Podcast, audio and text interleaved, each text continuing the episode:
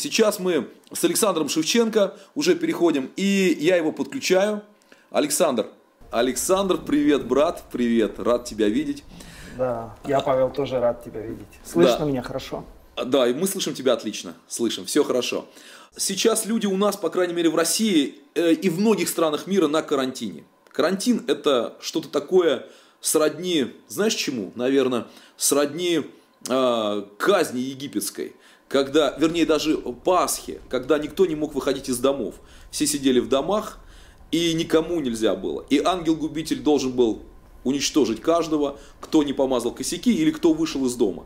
Так вот, удивительно, вот смотри, ангел-губитель, даже слово какое-то, такое могущественное, и сегодня коронавирус. Я думаю, в этом есть какой-то духовный, ну, может быть, даже демонический аспект, какой-то коронованный вирус, который сделал беспрецедентную ситуацию на, во всем, на всем земном шаре, что церковь впервые не собирается, церковь Христа, Иисуса не собирается в воскресенье. Об этом мечтали многие диктаторы, многие христоненавистники. А, а вот это случилось. И закрыл все церкви какая-то как, какая, какая-то бацилла закрыла под названием коронавирус. Алекс, может с этого начнем? Прокомментируй как-то Давай. и потом пойдем. Значит, да, я считаю, что ты совершенно прав. Э, ситуация совершенно неординарная. Не думаю, что когда-либо в истории вообще человечества происходило что-либо подобное, несмотря на то, что эпидемии существовали. И мы знаем, что и в Византии, скажем, была чума, которая, кстати, длилась 60 лет и унесла около 100 миллионов жизней. Это еще, если учитывать население, которое тогда было и сейчас, то это огромные потери. Э, мы, мы еще далеко от этого. Вот. Потом были проблемы, ты знаешь, и в Европе чума бушевала, и в Китае как раз были изобретены паровозы, они разносили вот эту эпидемию из-за выхлопов дыма. Таким образом, э, проблема и раньше существовала. Но поскольку мир стал сегодня очень мобильным, и люди массово перемещаются, мир стал очень маленьким за счет передвижения, возможности перемещаться, оно действительно перекинулось на все страны.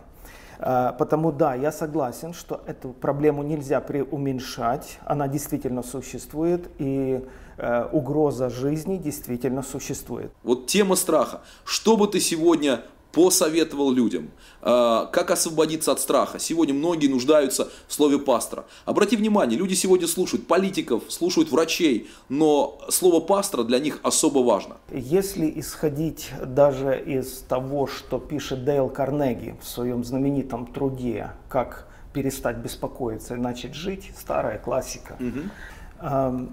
он пишет, что 90% страхов того, о чем боятся люди, никогда не исполнятся.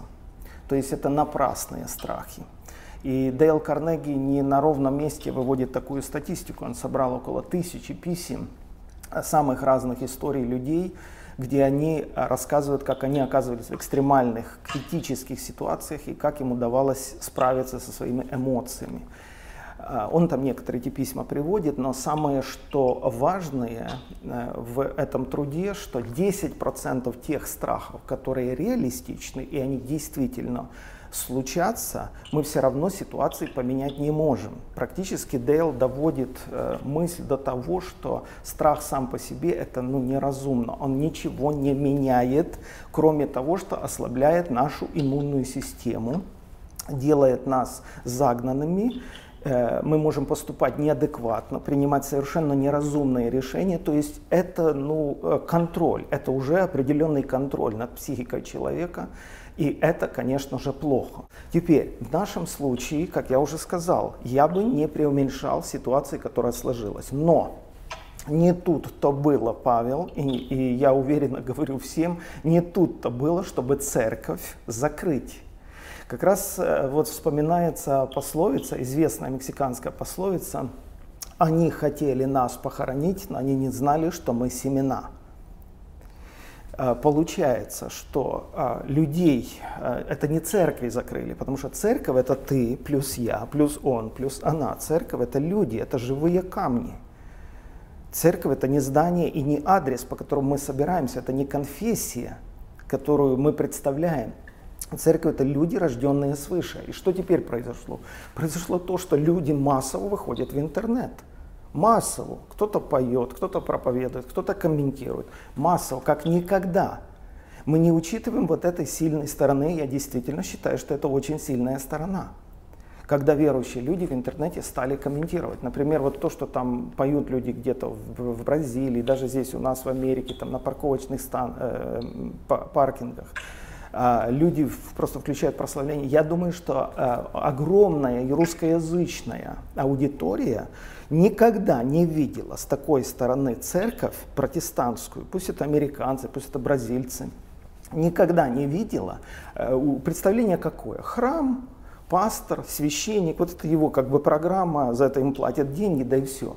Люди никогда не видели того, что сейчас видят за последние две недели. Что самые обыкновенные медсестры, мужчины, женщины умеют молиться, умеют прославлять Бога. Они действительно справляются со своей психикой. Мир этого никогда не видел. И я прямо чувствую, как это делает очень мощное влияние и вливание во всю эту ситуацию, потому что это не тренированные профессиональные проповедники делают, это делают обычные люди. То есть, Алекс, вот, ты, это, ты, ты да. веришь, что сейчас время евангелизации? Или это время отступничества многих людей от, от Христа? вот под, под давлением страха. Ведь Писание да. даже говорит, что люди будут издыхать от страха, да, от, э, от бедствий, которые грядут на Вселенную. На Вселенную, да. кстати, э, да. бедствия международного масштаба делают и страх в разы больше. Э, да. То есть в это время люди будут приходить ко Христу или наоборот уходить от Христа из-за страха? Убежден, что здесь одновременно Бог преследует несколько целей. Во-первых, проверяет всех нас на предмет действительно доверия, насколько мы возросли, насколько мы тверды в вере или мы паникеры. Это само собой разумеется. Но а, это свет и тьма, они очень сблизились, и мы не, не отгорожены сейчас просто церковными зданиями, адресом, где мы собираемся по воскресным дням. Я в этом лично вижу колоссальное преимущество. И я думаю, что Бог это употребит на пользу. Точно так, как раннюю церковь. Им приятно было собираться с апостолами, проводить время. Они переживали любовь Божью, силу Божью. А потом Бог взял это все и разогнал. И, и, и зачем? А за тем, чтобы забросить эти живые семена в очень разные регионы земного шара. И мне вспоминается наша деревня, где мы жили. И каждое лето у нас э, ласточки вели гнездо там под фронтоном. И папа э, брал шланг с водой и в определенное время сбивал это гнездо. И мы всегда трепетали и боялись, что они разобьются, птенцы. Птенцы, они выводили птенчиков там, кормили их, они пищали там. И когда это гнездо падало, они все разлетались. И мы всегда говорим, папа, что ты делаешь? Он говорит, но-но-но-но, они уже уморили своих родителей, которые носят им вот этих всех червячков, им пора летать. И он просто сбивал это гнездо, и они все в один момент разлетались. И мне кажется, что Бог много инвестировал в нашу духовную жизнь. Книг сколько, конференций сколько, потрясающие служения проходят. Да, серьезно. Приходит время, когда каждый верующий должен показать, кто он, насколько он зрел. Потому я хотел бы сказать, слушайте, это ну, даже унизительно, чтобы допускать такую мысль, где Бог? Бог, где Бог? Он пропал. Знаете, Бог на месте, Он всегда на месте. Что он уснул, как, как Илья когда-то дразнил этих э, пророков Вала. Может, ваш Бог спит, может быть, он в дороге. Но слушайте, Бог всегда на месте. Он на месте, он контролирует абсолютно эту ситуацию, он просто выжидает и наблюдает, как поведет себя церковь в сложившихся условиях. Потому я вижу в этом позитивный момент. Конечно, я, хочу, я хотел бы сказать, Павел, что я верю в параллельные стратегии – есть параллельные стратегии у дьявола и стратегия, которую преследует Бог. Есть повестка дня у дьявола, она, конечно же, есть. И я никак не исключаю, что этот вирус искусственно создан. Я очень даже допускаю. Ты, ты веришь мысль. в эту конспирологическую идею, что вирус был создан? Я просто не знаю, мне интересно. Вот да. Я, я утверждать это не могу, но похоже по всему, что это э, замысел, это такой сговор на, на мировом уровне потому что здесь главный вопрос, который всех беспокоит, э, больше вреда от того, что умирают люди, или от того, что обрушили эк- экономику, которую десятки лет понадобится поднимать. И непонятно, последует ли за этим всем еще голод, войны, разбой, мы, мы еще не знаем как бы э, взрывной, эффекта взрывной волны после этого всего. Но как бы с их вот стороны, мне кажется, удачно у них получилось так, так вот э, убедить людей, что это действительно вызвано заботой о вас, вы должны оставить работы, закрыть бизнесы. Но, похоже, уничтожают средний и малый бизнес. Похоже, что Э, что рушат экономику. Похоже, что это все поделят между собой некоторые мировые гиганты, несколько крупных компаний. И э, похоже, что э, э, будут стараться прививки эти делать, которые у нас уже всех замучили, особенно в Калифорнии. Это ну, просто, ты думаешь, зачем? Это вообще не угрожает ни мне, ни моим детям. Вы просто достали с этим всем. Но сейчас у них появляется очень веский аргумент прививать людей. И похоже, что это будет очередная такая волна, а потом недалеко и до этой всей чипизации. Наши, например, бомжи, они все с чипами ходят животные, там, коты, собаки, они все имеют чипы. И действительно для рационального сознания это огромные бенефиты. Тебе не надо носить наличных, на тебя никто там не, не нападет, не будет забирать твой кошелек. Вот, и как бы мне кажется, население готовят к этому всему, что это как бы оправдано, это разумно, но за всем этим стоит контроль населения, стоит тот же самый цифровой концлагерь, который действительно э, это программа дьявола. Похоже, что это в ту сторону. Я не знаю, это вся ситуация, это уже напрямую связано с этим, или это большая репетиция перед этим большим концом. Но мне кажется, это все в ту сторону, если отслеживать вот этот алгоритм действий. Да, интересно.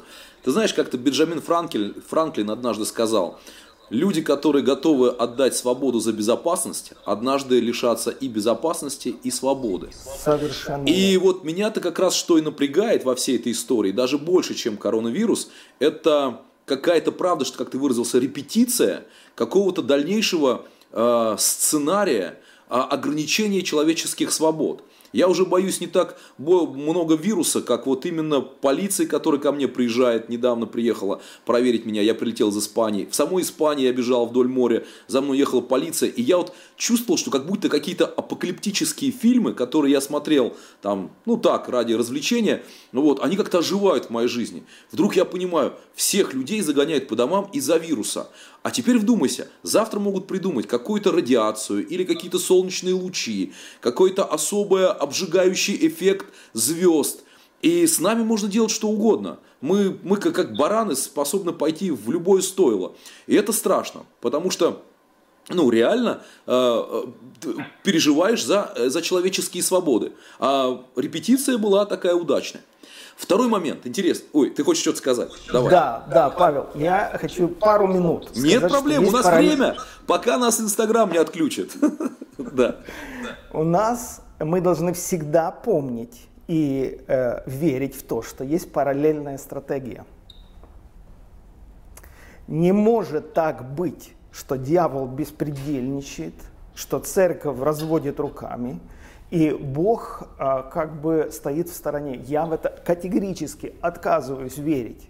Я абсолютно убежден, если посмотреть на историю, то все э, заговоры, все замыслы, все подлости, которые когда-либо делались ярко выраженным демоническим миром или просто негодными людьми, э, святые, праведные люди оказывались в эпицентре внимания, и Бог обязательно производил мощнейший э, вот результат, то, что мы сегодня называем евангелизацией. Да. Возьми Мардахея, возьми Возьми, например, Навуходоносора. У него там крышу снесло, он строит этого истукана, и у него жесткие условия. Мы вас сожжем, печь разожгли в семь раз сильнее. Э, кто не поклонится истукану, посмотри, наверное, 15 или 30 минут прошло между заявлением, что вы все сгорите, и заявлением, кто произнесет хулу на Бога Сидраха, Месаха и Евдинага, будет изрублен в куски, и дом его будет обращен в развалины. За 15 минут империя Но, поменялась. Александр, ты так смело сказал 15 минут, у восточных людей это могло длиться там днями, мы не знаем сколько, но, скажем, быстро это произошло. Смена парадигмы Они были брошены в огонь. Они были брошены в огонь. Да, да. Ну сколько они там находились, пока царю мозги стали на место, и он, они вышли, и он поменял полностью свое отношение да. к этим людям и к их вере. Потому я серьезно говорю, я верю, что Бог через это все преследует конкретно свою цель. И я уверен, что люди будут верующие, люди будут видеть много славы Божьей. Ангелы, как служебные духи, будут сейчас работать овертайм, да. сверхурочно убежден, потому что они служебные духи, посылаемые на служение для тех, которые имеют наследовать спасение. Написано в послании к евреям. Да. Поэтому я уверен, что нас ожидают э, изумительные, грандиозные чудеса и слава в этот период. Уверен. Потрясающе, потрясающе, вдохновляющее слово.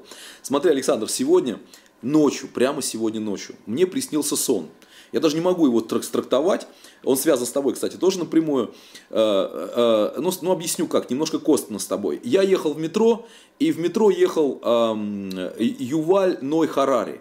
Э, помнишь, как-то ты был у меня дома, я объясню, ты был у меня дома, и ты так прям с полочки снял книжку, и я тебе сказал, что это сегодня, наверное, самый выдающийся, наиболее читаемый человек, историк, философ и явный такой посыл антибожий у него. Он не агрессивен, он, Юваль Ной Харари является профессором еврейского университета, еврей, гомосексуалист, э, сторонник эволюции, и он написал потрясающее Комбинация. произведение, которое называется э, Homo sapiens или э, краткая история человечества. Сегодня люди зачитываются этой книгой, его считают среди историков самым читаемым за последние 50 лет. Вот, к чему я это веду? Я его встречаю в метро, в метро сегодня, подхожу к нему и говорю, слушай, Юваль, э, вот мы говорю с Алексом тут Шевченко, у нас завтра будет эфир, завтра, и говорю, хотим порассуждать на ту тему, которую ты заявил в своей книге, что человечество победило, э, ну я знакомлю сейчас слушателей, три вещи человечество победило. Победило голод, потом победило эпидемии, болезни, что никогда больше болезней таких, как чума, не будет, которая э, столько в, уничтожала людей, и войны. Само ядерное оружие, оно уже настолько напугало человечество, что фронтальных войн после Второй мировой войны ну, практически нет. Ну, если не брать там Корею, Вьетнам. Э, все войны такие э, несерьезные. Он говорит три вещи, с которыми человечество больше не столкнется. И я ему говорю, слушай, Юваль, ты мне ответь вот на этот вопрос. А он говорит, я такой известный, что я отвечать тебе на твои вопросы не буду. Я, я, я ему говорю в метро прям, я говорю, слушай, я пастор, и мы будем говорить с другим пастором известным. Нас слушает другая аудитория. Я понимаю, что ты неверующий, но ты для нас, как для пасторов, свой вот посыл, да, и ведь сам же понимаешь, что сегодня эпидемия. Он не стал ничего отвечать, он сказал, с пастором разговаривать не буду, и вышел просто из метро. Вот, но что ты думаешь? Юваль Харари заявил три вещи. Человечество победило голод, войны и болезни. А сегодня, я думаю, вот эта эпидемия показывает, что Юваль совершенно не прав. Да, может она не такого уровня, как чума. Да, возможно, войны нет. Да, может быть, голода нет. Но репетиция к чему-то более великому, чем что было до, она прослеживается, она в воздухе, в запахе. Может быть, прокомментируешь как-то, Алекс? Он не прав, потому он тебе и не отвечал, потому что, потому что ему нечего сказать. Нет, серьезно. Потому что подлость э, человека и изворотливость, э, гнилая природа осталась. И если Каин мог убить Авеля, и мы смотрим это просто как на поступок одного человека, а кто-то сказал, вы посмотрите по-другому, погибло четверть населения, да. их было всего четверо. Вот, но мне кажется, что ну, природа ведь осталась, и кому-то Бог дал ум, кому-то Бог дал возможности, а что человек с этим делает? Это все равно, что как э, атом, который мы расщепляем и достаем оттуда энергию, что мы с ней делаем? Можно построить атомную электростанцию, дать свет городу, а можно сделать атомную бомбу и уничтожить этот город. Все зависит от того, в чьих руках оказалась эта энергия так точно и ум человека, так точно красота, так точно искусство, так точно финансы, возможности, э, в чьих руках они оказались. Потому вся суть прихода Иисуса Христа поменять сущность человека. когда сущность изменяется, добрый человек, сказал Христос, из доброго сокровища сердца выносит доброе, а злой выносит злое. Потому что значит человечество победило? Человек себя не может победить. Максимилиан Волошин прекрасно написал, что вы создали машины, вы, вы покорили весь мир, но не себя. Ты оказался рабом своих же гнусных страстей. Это Волошин пишет. Да, но горделивое, конечно, заявление. Когда я прочитал его книгу, во-первых, я был потрясен, правда, его аргументами, и так выглядело как, как, как истина. Э, ну, не как истина выглядела, но сильные, скажем, аргументы. Но гордость вот этого заявления, она вот... Сегодня мы с ним столкнулись в метро. Да, я понимаю, что это такая, э, ну, такая полунормальная ситуация, но это сон, сон, что делать? Считаешь ли ты, что это конец или начало конца? Или это толчок для нового начала? Вот если посмотреть эсхатологически, то есть вот что ты, предвещание конца или что? Ну, Павел, смотри, если, э, если я загораю на пляже, шикарная погода, чистая водичка, море, э, я ждал этого отпуска очень давно то я, конечно, считаю эти дни и воздыхаю, думаю, как бы растянуть это время. Но если я э, нахожусь в тюрьме, и мои ноги забиты в колоду, как у апостола Павла, меня избили, то я тоже считаю дни и думаю, когда же уже наступит это избавление. Потому все зависит от того, в какой части земного шара, в каких условиях живет верующий человек.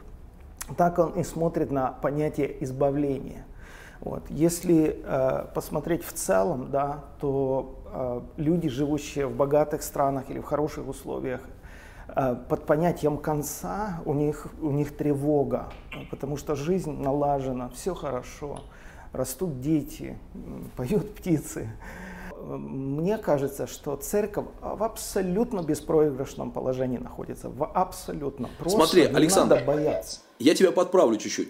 А, мы говорим, если о конце-конце, тогда бояться нечего, потому что, как конце говорил... концов. Да, Билли Грэм говорил, я читал последнюю страницу Библии, и там написано, все будет хорошо. Я часто это цитирую, говорю, в конце, да, хорошо, но люди-то боятся вот этого перехода. Вот вопрос в чем. То есть они говорят, а, собственно, Иисус сказал, услышите о военных слухах, да, будут глады, моры, а, но это не конец. Он предупредил, это не конец. То есть глады, моры, войны, какие-то кошмары. Вот это то, что люди боятся. И вот сейчас у нас приближается конец. Но на самом деле, что интересно, да, Господь сказал, что это не конец, а когда Он сказал это конец, в той же 24 главе Матфея. Когда будет проповедано Евангелие все Евангелие Царствия по всей вселенной, во свидетельство всем народам, и тогда придет конец. То есть евангелизация, как будто бы она вот заострена, что, ребята, будет еще перед концом какая-то славная, э, славное излияние Святого Духа для покаяния людей. А, Что-то сам тебя перебил.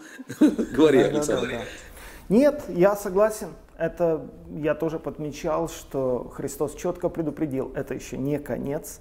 Но а, между тем, вот то, о чем мы говорили, что церковь вышла на улицы, вышла на площади, ведь много консервативных церквей, э, мы, мы живем в немножко другом э, пространстве, а много консервативных церквей, э, они закрыты для того, чтобы принимать новых людей. Я имел разговор с одним человеком, который общается с в определенных кругах, там один регион Украины, это консервативная среда, консервативный союз то ли пятидесятников, то ли баптистов, сейчас точно не знаю. Но э, официальная статистика за прошлый 19 год ни одного нового человека не пришло в церковь. То есть вот полностью ни одного. мира. Это в регионе, это целый регион церквей. То есть э, все строго, там, одежда, там, там, нет никаких музыкальных там, инструментов, там, пианино максимум, да. Вот. Но люди-то не приходят люди не приходят. Ведь главная миссия церкви это, это она в том, чтобы быть ладьей, лодкой, чтобы быть на воде, не на берегу гнить. В принципе, лодку можно перевернуть вверх дном, и пусть она лежит на берегу, но разве она для этого создана? Она создана для того, чтобы быть в море. Понятно, что в море опасно, понятно, что если вода попадет в лодку, она утонет. Э, понятно, что если мир попадет в церковь, то церковь, она мерщляется, она, она утонет, она, она не исполнит своей миссии, но, но церковь для того и создана, чтобы быть в мире. Она для того и создана, чтобы быть между людьми. Мы же осуждаем в таком крайнем э, ну, монашество, вот такую изоляцию, когда в скиты уходили там. Даже так Бог смотрел, и, и когда люди там находили Бога, туда тянулись люди, там образовывались деревни, если какой-то монах там действительно с Богом удалось ему построить отношения, там открывался источник. То есть церковь должна быть между людей. Она должна быть между людей. Я однажды выставил у себя на социальных страницах вот эту цитату, где Христос э, говорит, что Он оставляет 99, идет искать одного. И я написал, похоже, что Христос не поменял профессии Спасителя, оставляет 99 нас. И тут так все обрушились. Нас? 99? Да, похоже, что нас оставляет и идет искать одного заблудшего. Вот. Но мне кажется, что сейчас вот, вот это вот коренным образом меняется. Скажи, есть какие-то у тебя мысли, советы, как евангелизировать в это время в онлайн? Ты же знаешь, ты же сам, я насколько знаю, был сторонником того, чтобы э, не называть э, онлайн церкви. Э, у тебя как-то есть эта идея, я где-то ее прочитал в твоей книге, что церковь должна быть живой, а в общении, а все, что онлайн, это не церковь. Вот. Но сегодня есть люди, которые открывают онлайн-церкви э, и так далее. Я и держусь. Алло? Да-да, я тебя слушаю. Что я говорил э, и, и считаю так, что мы учимся жить в реальных условиях, не в виртуальных. Мы в реальных условиях прощаем друг друга, потому что сталкиваемся характером, в реальных условиях носим бремена друг друга. Мы, кстати, и это делаем и сейчас, и продукты закупили у нас в церкви, и помогаем малоимущим людям, которые звонят. Я убежден, что все церкви так поступают, и не только церкви. Что значит церковь как организация? Это, это ответственность любого порядочного человека, любого верующего в Бога человека помогать другому ближнему. Вот, потому э, я имел в виду, конечно, во время благоденствия, что человек, которого не влечет в общение с другими братьями и сестрами, я имел в виду, что это ненормально, когда человек как бы хитро объясняет, я принадлежу Вселенской Церкви, вас я э, видеть не желаю, вы мне не интересны. И я говорил, хорошо, мы не интересны, но есть другие общины в городе, ну, ну вы же должны как-то с людьми жить. Сам Бог сказал в раю Адаму, «Э, тебе нехорошо быть одному. Вот, то из этого я исходил, что мы все равно одна большая семья, и мы должны быть в, в какой-то коммуне, в какой-то общине. Вот. А в наше время я считаю, что да, что-то удивительное происходит, Павел. Удивительное. Происходит такой, э, такое смешение очень многих факторов, где мы друг друга на дух не переносили где мы не принимали э, харизматов, где мы не принимали друг друга. Сейчас происходят удивительные вещи. Нет больше кафедры, как место, из, с которого поддается истина. И понятие истины, оно, оно настолько сейчас э, ну, меняется, потому что э, где-то читал, что еще в 18 веке кто-то собирал все секты и согласия в России только, начиная от старообрядцев, свыше трех с половиной тысяч существовало сект, согласий, толков, там, направлений да, в христианстве то, то это, это как его все примирить, как вообще вернуться к оригинальному замыслу Христа. Вы ученики мои, вы дети мои, вы христиане.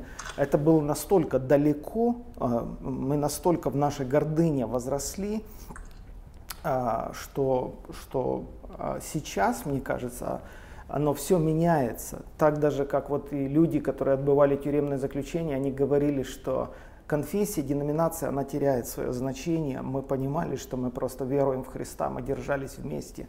Мне кажется, что в трудностях, в сложностях, в скорбях есть свое колоссальное преимущество. Люди все второстепенные вещи отметают, им не до этого. Они не хотят на этом останавливать свое внимание, ссориться, делиться. Они наоборот тянутся друг к другу. Потому Бог однозначно, повторяю, преследует свою цель в этом всем. Я уверен, что в конце Господь будет прославлен. Уверен, что все люди, которые будут держаться Бога, будут прославлены вместе с Ним, постыжены не будут. Я уверен, что интернет будет заполнен множеством удивительных свидетельств, где люди будут рассказывать, как Бог умножает муку, масло, как люди будут видеть ангелов, которые охраняют их. Я убежден, что время славное идет параллельно с этим временем сложным и тяжелым. Просто так оно заведено, что а, э, вот должно, должно все так сжаться, так все сойтись в одной определенной точке, где уже Бог вступает, вмешивается, очевидно и демонстративно, как написано у Давида, накрывает трапезу прямо в присутствии врагов и делает тебя почетным гостем за своим столом. Да будет так во имя Иисуса. Да, сильно, сильно. Ну, вообще интересно то, что ты говоришь, но смотри, я немножко-немножко вернусь опять к мысли. Мысль была моя такая, что вот интернет сам по себе, он уже вызывал такую скандальность среди пасторов. Ну, один известный сейчас пастор выставил, э, кстати, в Америке сейчас живет, хотя недавно жил э, еще на постсоветском пространстве, выставил как бы такой пост – ну, как всегда, он такой эпатажный парень, и написал э, мысль, что, мол, вот я с самого начала говорил, уходите в интернет, в телевидение, и у меня у самого развивалось телевидение, и вот некоторые говорили, если вы смотрите э, церковь в воскресенье э, онлайн, то типа и восхищение будете видеть онлайн, ну что тебе сейчас, не стыдно типа за твои слова? Вы знаете, человек вроде взрослый, но я читал и, и думаю, господи, ну э, ты сравниваешь церковь или передачи? Вот передачи, да, мы, мы конечно, проповеди про, э, проповедуем, там, э, мы, мы выставляем в эфир наши программы, безусловно, учение, все это есть. Но церковь, Церковь – это действительно общение людей вживую. Ведь и церковь, особенно чаша Господня, ну как ты ее через интернет подашь? Потом, э, это же интимность определенная. Когда Иисус сидел с учениками и сказал им, что как Он их любит, да, подал им чашу, это интим. Ну, это сравнимо с семьей. Семью же нельзя через интернет э, э, организовать. Да, детей как рожать будешь, в конце концов. Так вот, и вот, и вот я сейчас говорю, что мы попали в ситуацию, когда именно вдруг церковь стала ощущаться как интернет-сообщество. И, и вот, вот тут началась уже какая-то полемика. А, как чашу подавать? Может быть, продолжить эту тему воскресных богослужений, даже когда уже не будет коронавируса. И открывать как раз церкви в интернете. А, вот ты, ты начал хорошо, потом ты хорошо дальше продолжил, но я хочу тебя вернуть к этой тематике.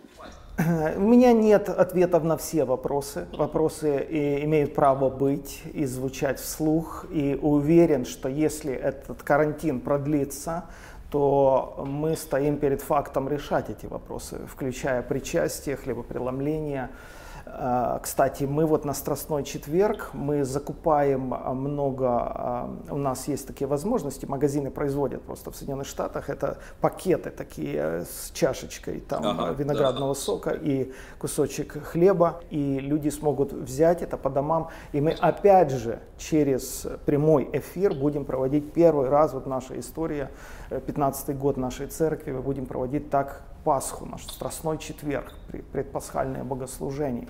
Вот, а, пока так, как оно будет. Но я только за то, чтобы использовать средства массовой информации. Это чудо, это огромное благословение, Павел. Это чудо, что ты сидишь в Нижнем Но Новгороде. это не церковь, это же не церковь. Вот. Э, я считаю, что апостол Павел использовал, использовал римские дороги для того, чтобы перемещаться использовал римское гражданство. Есть те э, вещи, которые мы должны просто использовать, опять же, ради чего? Ради Евангелия. Как Павел сказал, все сие делаю ради Евангелия. Да. Ну вот смотри, вот такой вопрос. Тут вопросы у меня есть, которые люди писали. Так вот, обратит ли Господь эту ситуацию во благо? И когда мы вернемся в обычную жизнь, а, что нас ждет новое? Что нас ждет новое? Готовы э, к радикальному ответу. Я считаю, что между нами мы не увидим некоторых людей, мы их просто потеряем. Не потому, что они уйдут, а потому, что они не наши и были.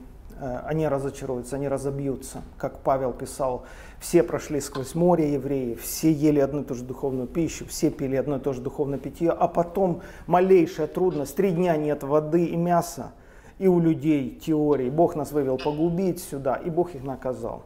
Отпадут кое-какие люди, они просто отпадут, они просто уйдут. Но мы увидим, как другие придут. Другие увидят Бога, другие увидят славу Божью, другие уверуют. И таким образом последние будут первыми, первые последними. Вот что мы увидим. Это будет на благо церкви, я так понял. На... Это все будет для славы Божьей. Это и есть церковь, да. То есть ты веришь, что коронавирус конце концов станет благословением? Можно так сказать или нет? Бог может обратить любое зло в добро. Так было, по крайней мере, всегда в истории. Люди замышляли сделать зло, а Бог обратил, обратил это, это в добро, чтобы спасти большое количество людей. Хорошо, Александр, замечательное время. Спасибо тебе. Думаю, что это не последний раз. Сейчас у людей время много на карантине, по крайней мере в России. И спасибо, что ты благословил меня конкретно, что пришел со мной пообщаться. Вот ценю очень дружбу с тобой.